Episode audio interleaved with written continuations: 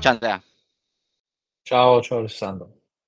Grazie per, insomma, aver accettato il nostro il nostro invito. Come con tutti gli altri gli altri ospiti che abbiamo avuto prima di te, vorrei partire un po' da da da quello che che che era il Di Camillo prima di diventare Andrea Di Camillo di oggi, no, quindi, ehm, che che cosa hai studiato? Come cosa ti sarebbe piaciuto fare da da piccolo, comunque da giovane?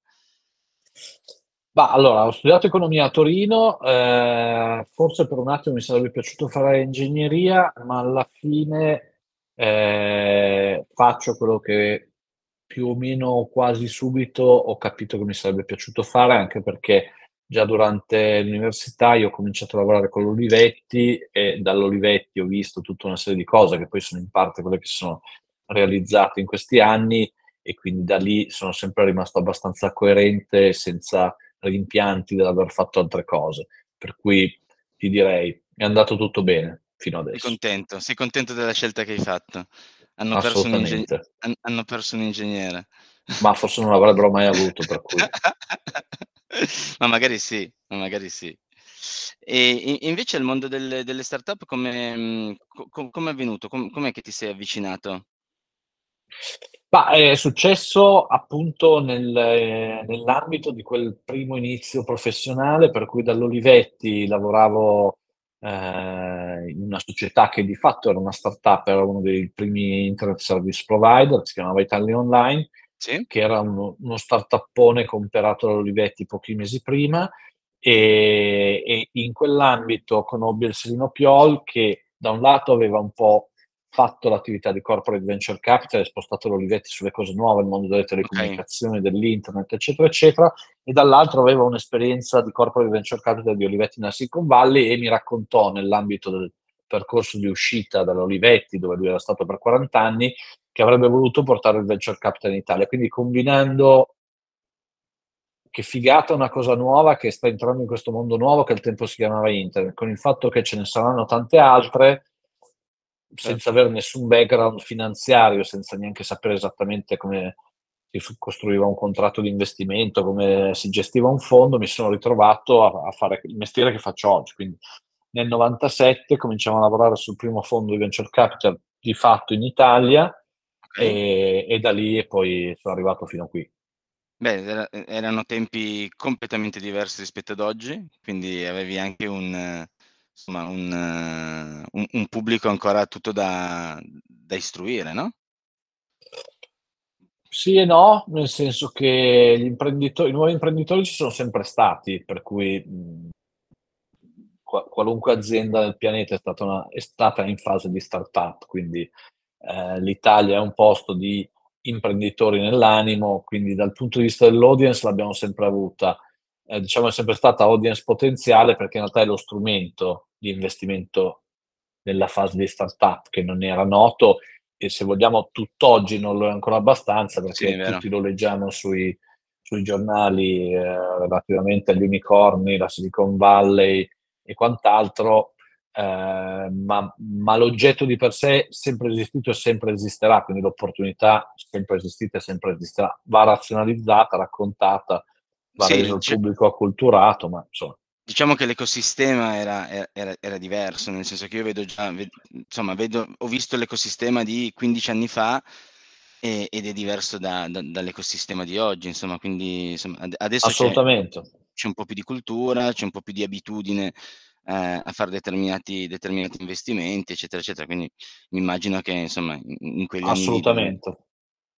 dove operavi Assolutamente. Beh, era c'erano delle cose che, paradossalmente migliorative allora, ehm, la la la diciamo il allora era un po', uhm, il Far West, con i pro e i contro del Far West, quindi, Certo. ehm, potevi fare delle cose interessantissime ed eri l'unico. Ehm, e quindi potevi veramente permetterti il lusso di selezionare, ma, ehm, non c'era l'ecosistema, quindi l'avvocato non sapeva Eh costruirti il term certo. sheet, ehm, se finivano i soldi tuoi non c'erano altri investitori che supportavano la stessa cosa, ehm, il private equity non era così sviluppato e quindi non guardava questo tipo di asset, eccetera, eccetera. Però potevi scegliere le cose migliori. Oggi c'è più competizione, è più difficile trovare degli investimenti buoni, ma ce ne sono molti di più, c'è molta più cultura. Allora chi è che chi poteva essere il venture capitalist nel 97? Boh, qualcuno che faceva qualcos'altro per il semplice fatto che non c'era nessuno che l'aveva fatto prima. Certo. Oggi non è che ci siano migliaia di persone che hanno fatto il venture capital, però sicuramente c'è già qualcuno che ha fatto le sue cose, le sue exit, i suoi investimenti, i suoi fondi, quindi si è creata anche un po' la cultura, no? Assolutamente. No, no, ma poi adesso, insomma, ci sono anche tanti professionisti che sono preparati, e quindi diciamo che, insomma, siamo ci siamo evoluti, ecco, mettiamola così. Certo, certamente. Ehm, oggi invece, chi sei? Che cosa che cosa fai? Di cosa ti occupi? Oggi faccio quello che facevo 25 anni fa, quindi la differenza sostanziale è che al tempo lo facevo per, diciamo, il fondo di qualcun altro, oggi lo faccio per un fondo, per una società di gestione che, che, che in parte mia, in gran parte mia e anche di qualche altro socio, e, ma il mestiere è sempre quello, diciamo che ehm, dal punto di vista del, di, di, che cosa penso la mattina quando mi alzo non è cambiato tantissimo, quindi okay. dal punto di vista del quali sono le cose che guardo, che mi piacciono, su cui investiamo, si sono evolute come titoli, ma come sostanza sono rimaste le stesse. Quindi cerchiamo imprenditori ambiziosi che siano determinati nel cambiare veramente delle cose, nel migliorarle, nel farle facendo cose che nessun altro prima aveva fatto, perché tendenzialmente si pensa che non siano fattibili, quindi lì la componente della, dell'avventura del venture. Eh, certo. per il resto, mi, diciamo, mi occupo di alcune cose di cui al tempo non mi occupavo, quindi la raccolta dei fondi, la gestione degli investitori istituzionali, se vuoi anche la parte così di, di advocacy in, sì. in, varie sedi per cercare di portare l'esperienza nostra, anche dei nostri colleghi, all'atten- all'attenzione di un pubblico sempre più, più grande, ma nella sostanza faccio le stesse cose. Tu adesso sei a capo di P101, P102 ed, da poco lanciato P103. Allora, sono a capo di P101, che è la SGR che abbiamo fondato nel, sostanzialmente nel 2012, che oggi gestisce tre fondi a cui si, affianca, si sta affiancando il quarto fondo.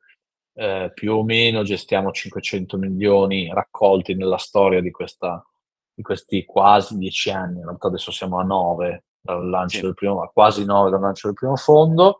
E, ehm, nel tempo siamo diventati da una specie di piccolo negozio artigianale a una, uh, a una piccola azienda, non più una cosa proprio artigianale, quindi siamo una ventina di persone, eh, abbiamo investitori che vanno da quelli privati a quelli istituzionali, abbiamo fatto circa 50 investimenti, abbiamo fatto quasi 20 exit, alcune so-so, eh, alcune altre invece di per quanto ci riguarda di, di, grande soddisfazione e successo e non solo per la parte finanziaria. Abbiamo investito molto in Italia, preponderantemente in Italia, ma ci siamo tolti anche qualche soddisfazione all'estero che dice che quindi quantomeno capiamo l'inglese. E, ehm, e quindi insomma diciamo che siamo nella, fa- nella nostra fase di, di, questo primo ciclo, uh, pensiamo di aver un po' chiuso tutti i tick the box Uh, siamo mm-hmm. riusciti a raccogliere, siamo riusciti a investire, siamo riusciti a costruire un po' di professionalità, siamo riusciti a dare un po' di soddisfazione ai nostri investitori e supportare delle cose che riteniamo che siano di qualità, al di là appunto della soddisfazione finanziaria. Quindi insomma, siamo molto contenti. Beh, insomma, complimenti anche perché poi insomma se ci sono state le exit, quindi insomma eh, mi dicevi qualcuna così così, qualcun'altra molto buona, eh, credo che faccia parte del gioco. L'importante è riuscire ad arrivare al fondo, no? Quindi voi ce la state il facendo. Il fondo, diciamo, la, la, la, cartina di tornasole, che ovviamente è la, un po' la cosa che chiude il cerchio, poi ci sono vari modi di chiuderlo, ma è che noi abbiamo il primo fondo l'abbiamo restituito con già un minimo di soddisfazione finanziaria per gli investitori, quindi i, i, nostri primi investitori possono dire ah ok ho messo dei soldi lì dentro bello il venture capital brutto però intanto ci ho guadagnato sento, certo. con delle prospettive di eh, anche a seconda delle varie situazioni e scenari però anche di, di, avere dei ritorni diciamo sopra la media di tanti altri prodotti finanziari quindi abbiamo unito un po' tutti i puntini, eh, raccolti, deployed, fatto cose che non hanno fatto disastri, fatto delle cose che hanno fatto bene e il complesso ha fatto bene anche come asset class. E quindi se uno vuole dire ma ha senso investire in venture capital, a parte il fatto che aiutiamo i giovani, le start-up, la tecnologia, eccetera, eccetera, sì ha senso anche perché ci, tra virgolette, brutalmente ci fai dei soldi, quindi certo. eh, no, fatto. Sì, sì. Bene. Cosa bene, fatto a capo A? Quindi me, me l'hai anche già un po' detto, il, il, il tuo mindset in realtà non è, non è, mai cambiato, nel senso che è rimasto sempre più o meno lo stesso.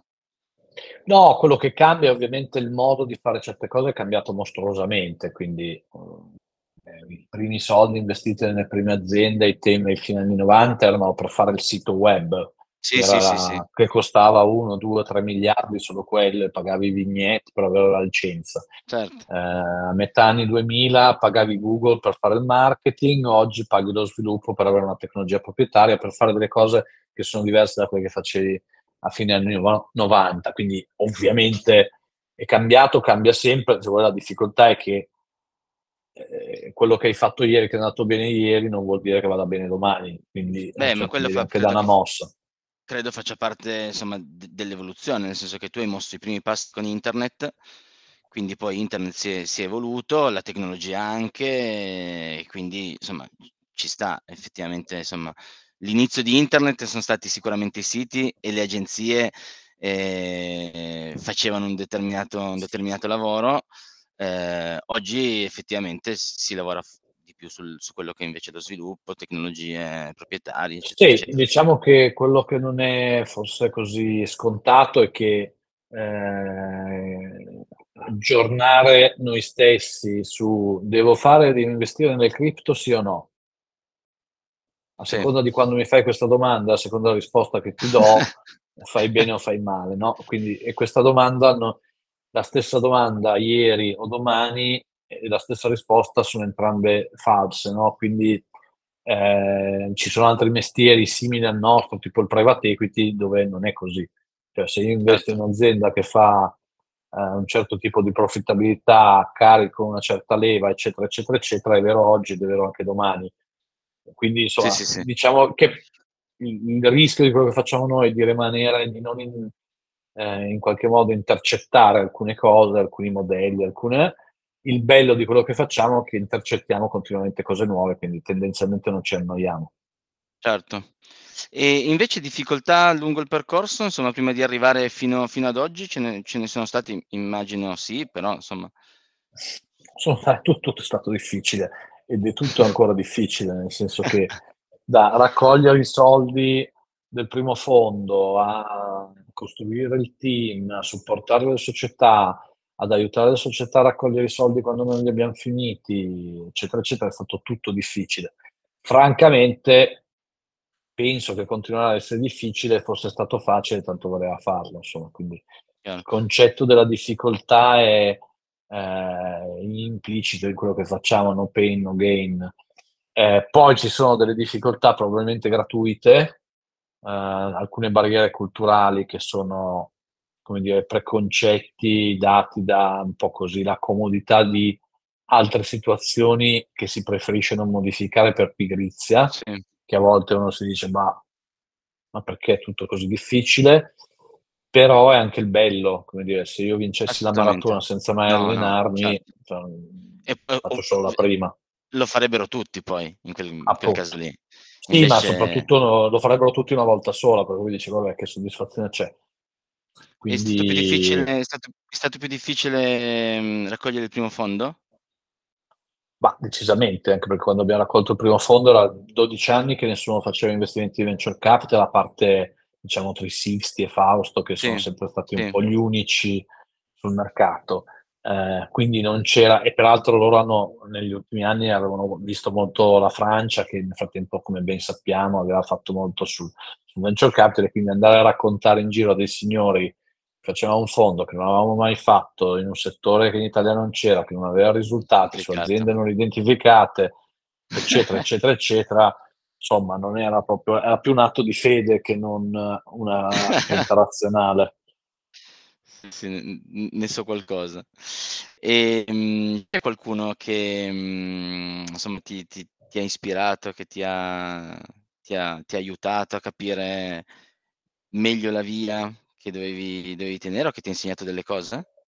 Bah, no, sicuramente, ehm, Piol è quello che mi ha insegnato tante cose, anche perché lui ha visto l'evoluzione della tecnologia e diciamo l'essenza dell'innovazione effettivamente su leap quantici di cose che sono passate dai mobili per ufficio, ai computer, ai telefoni cellulari. Quindi insomma, quel modo di vedere le cose, di proiettarle nel Sì. lungo termine, non era una cosa che ti insegnavano a scuola, ma non non so neanche se lo insegnano adesso. Quindi lui sicuramente, poi direi che nel bene e nel male da chiunque da qualunque persona professionista con cui ho lavorato ho imparato. Nel bene, ehm, perché tante persone mi hanno ispirato, mi hanno spiegato cose che tutt'oggi io capisco molto poco di tecnologia e quindi, ehm, imparo per osmosi dagli altri e anche, ehm, ho imparato le cose che non volevo fare, i comportamenti che no che non volevo tenere e questo è continuativo, ecco. Anche perché viviamo di letteralmente migliaia di relazioni per la natura di Certo. quello che facciamo e quindi Un ascolti cap dovresti certo. Ehm, o oggi pensi di essere arrivato dove volevi oppure c'è un qualche altro obiettivo più grosso o No, diverso? moltissimi, moltissimi, cioè l'idea di di avere a partire da noi stessi, cioè di poter ambire ad avere una nostra non riconoscibilità mediatica, ma riconoscibilità professionale, ehm, che vada non so se ce l'abbiamo in Italia, ma diciamo in generale, di avercela in Italia, di avercela all'estero, di aver su un pubblico più grande, quindi poter Certo. giocare su un tavolo più esteso, ovviamente come conseguenza dall'aver fatto delle cose che abbiamo supportato nel fare nel perseguire lo stesso obiettivo. Quindi vedere il primo furgone di Cortiglia unbranded o Sì. vedere i 200 furgoni di Cortiglia oggi ogni volta che esco di casa è un una piccola soddisfazione che dici: "Beh, pensa se li vedessi anche a Parigi o a Monaco o a New York." Quindi quella è la naturale conseguenza. Poi non è una questione di dimensione dei fondi, dobbiamo avere il fondo da 1.000.000.000 o 7.000.000.000, cioè, ehm, la conseguenza del vedere queste cose che crescono è poi, ehm, quella di poter essere più bold nelle scommesse che faremo in futuro e quindi di poter essere sempre più, se saremo bravi, ehm, efficaci sia nel gestire i soldi nostri e di altri, sia nel supportare aziende sempre più belle e e impattanti. Certo, quindi continuare su su su questa strada, diciamo. Cioè assolutamente, Benissimo. Ehm, invece diciamo, dato che appunto il momento storico è stato importante, mhmm, in senso negativo, nel senso che abbiam siamo usciti da una pandemia, e c'è stato poi appunto la la guerra in Ucraina, eccetera, eccetera. Come mhmm, quali sono stati i mhmm, i comportamenti degli investitori che tu hai che tu hai visto? Son son cambiati in qualche in qualche modo? Oppure Mah, i comportamenti degli investitori cambiano per 1000 dinamiche differenti che non sono solo quelle macro. Ci sono compo comportamenti legati al singolo investitore, ma questo vale anche per noi come investitori, diciamo Sì. retail, dal punto di vista individuale. Cioè oggi vediamo una cosa che ci piace, ehm, riteniamo che possa essere un'opportunità, domani non ci piace più, cambiamo idea. Quindi q quell'elemento lì c'è con è continuativo. La natura e la struttura di come siamo fatti va across tutte queste cose, deve andare cross. Il famoso concetto della decorrelazione, quindi è ovvio che la pandemia ha delle conseguenze su tutte le cose che avevamo nell'e-commerce durante la pandemia hanno fatto numeri incredibili. Certo. Tutte le cose che vendevano travel durante la pandemia hanno fatto dei numeri orribili. Sì. Ehm, poi adesso l'e-commerce ha rallentato, il travel è riesploso. Quindi ma siccome la durata di ogni nostro veicolo è di 10 anni, se non di più, noi siamo attraverso queste cose. Quindi la come dire, la la la l'oscillazione delle del mood e e del gli gli entusiasmi o meno sulle nostre cose fa parte del fatto che siamo un oggetto che va attraverso, Sì. uhm, tante fasi.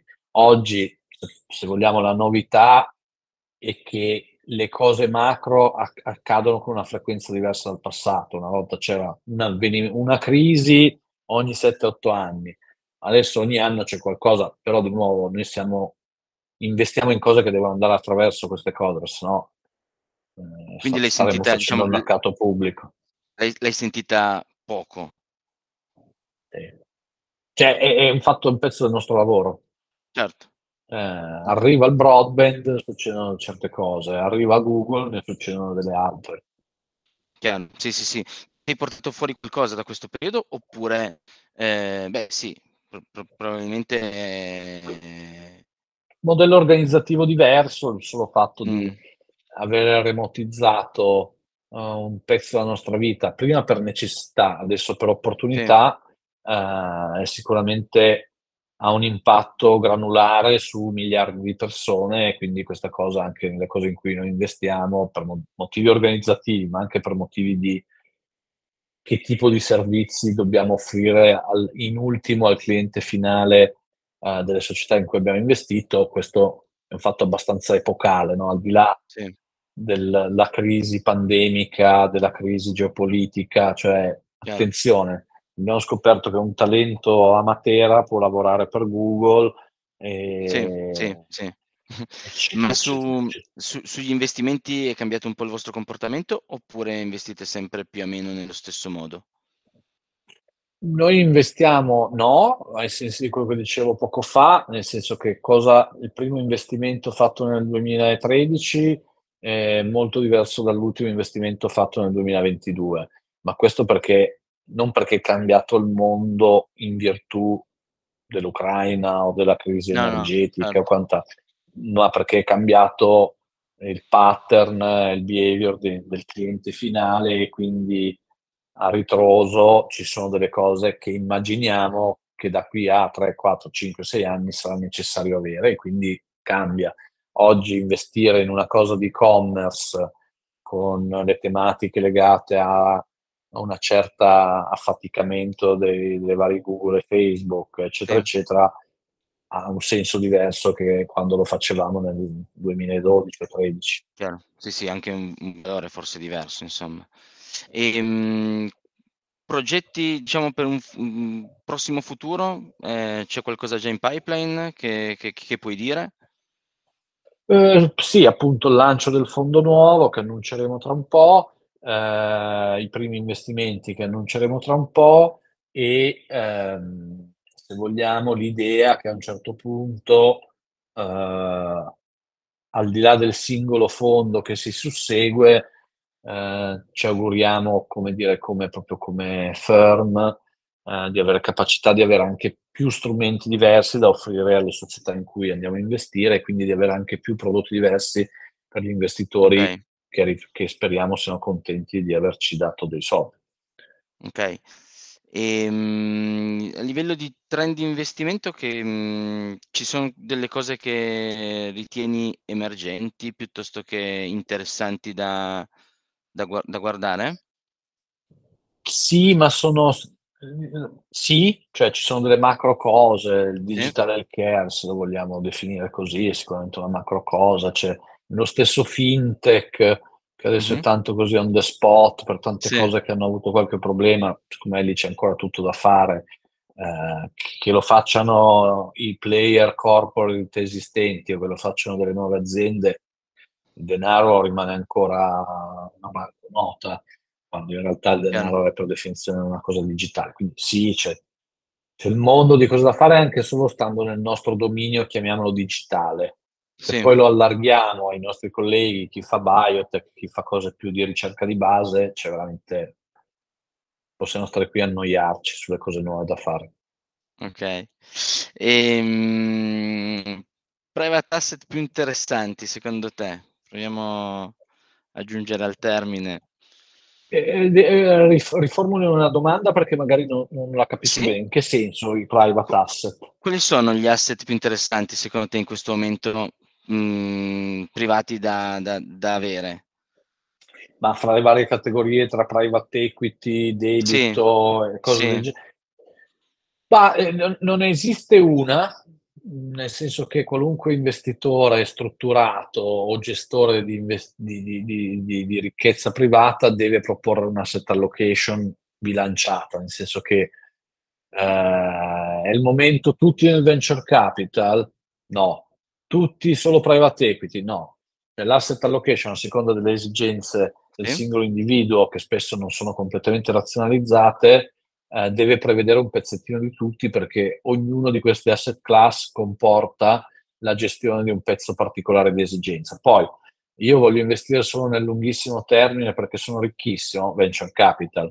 Io voglio investire nel medio termine perché eh, ho i figli che si devono sposare, devo comprare la casa, eh, devi fare un mix diverso, ma non c'è Chiaro. una categoria che vale oggi e domani non vale più, anche perché proprio perché sono private hanno una liquidità diversa Sì. e quindi sarebbe Quindi a folle. seconda, a seconda un po' di quello A seconda. che proprio un disponibilità è proprio un portafoglio. Tutti Okay. noi, anche perché spesso noi facciamo la differenza tra il denaro pubblico e il denaro privato, ma che filosoficamente non esiste, cioè tutti i soldi sono privati, quindi eh, è, è- è il grado di liquidità e liquidabilità che li Sì. distingue, quindi lì, eh, tolto l'incertezza della vita, del futuro, tendenzialmente un investitore razionale dovrebbe cercare di pianificare i propri obiettivi di medio-lungo termine e di conseguenza di scegliere gli strumenti che performano meglio nei termini del- delle sue esigenze finanziarie. E quindi torniamo a quello che ho detto prima. Insomma, credo che ognuno dovrebbe avere un po' tutto nel proprio portafoglio. Ho capito. Bene. Direi che sia siamo giunti al termine. Ce l'abbiamo Hai fatta. visto? Siamo stati, hai visto? siamo siamo stati velocissimi, ma secondo me Ma efficaci, speriamo. siamo stati molto efficaci. Secondo me è un punto di vista super interessante. Io ti ti ringrazio Andrea, insomma, per per per essere stato con noi, per aver contribuito a a al nostro podcast e insomma spero di di di risentirti, di incrociarci presto. Assolutamente, grazie ancora per l'invito e buona serata.